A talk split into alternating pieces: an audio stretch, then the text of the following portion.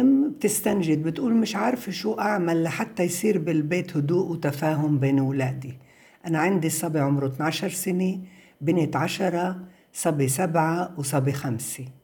كتير صعب أنا فاهمتك. وبعدين كمان زيادة الأبو بيغيب بشغله أيام ولما برجع بيجي ما بشوفوه كتير بس علاقته معهن منيحة. بحب ما يزعلهنش وبتصرف معهن بهدوء. بس أنا بتضايق قد ما هن بمزحوا مع بعض بالإيدين وبتضايقوا من بعض وما بتقبلوا أخوهن الكبير لأنه أخوهن الكبير أكثر واحد بمزح معهم بالإيدين. أنا بفهمك وبفهم صعوبة اللي بتمر فيه. أنت أم قاعدة تكوني مسؤولة بالدورين دور الأبو ودورك. ما فيش تعاون لأنه الأبو بغيب أيام عن الأولاد.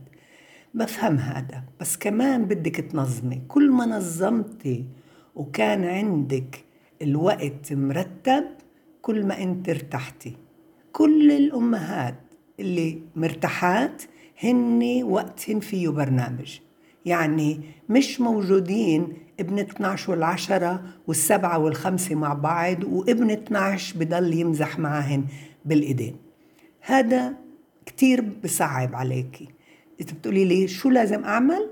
ابن 12 لازم يكون مشغول. ابن 12 صار بجيل متأجج وعشان هيك هن بصيروا بتضايقوا وبصيروا يهربوا منه. لازم يكون مشغول.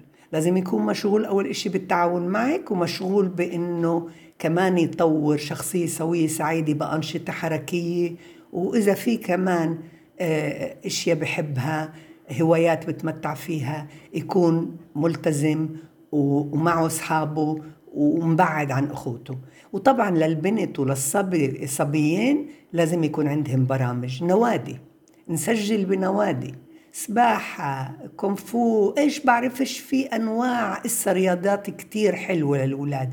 حتى بترقي الأخلاق. وأهم إشي تضلك تمدحيهن. مش تضلك تتأففي وتشكي. تمدحيهن وتجلسي مع ابن 12 لحالك وتمدحيه لما تجلسي جلسة فردية وبعد هذا تخليه يصير بصفك يصير بيتعاون معك يصير يساعدك.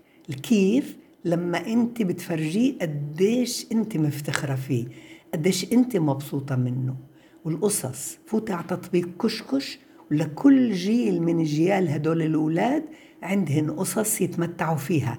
القصة بتوسع أفاقهن وبتربط بتربط كل واحد منهم بربط مع واقعه وبتدرب على الحياة من خلال القصص.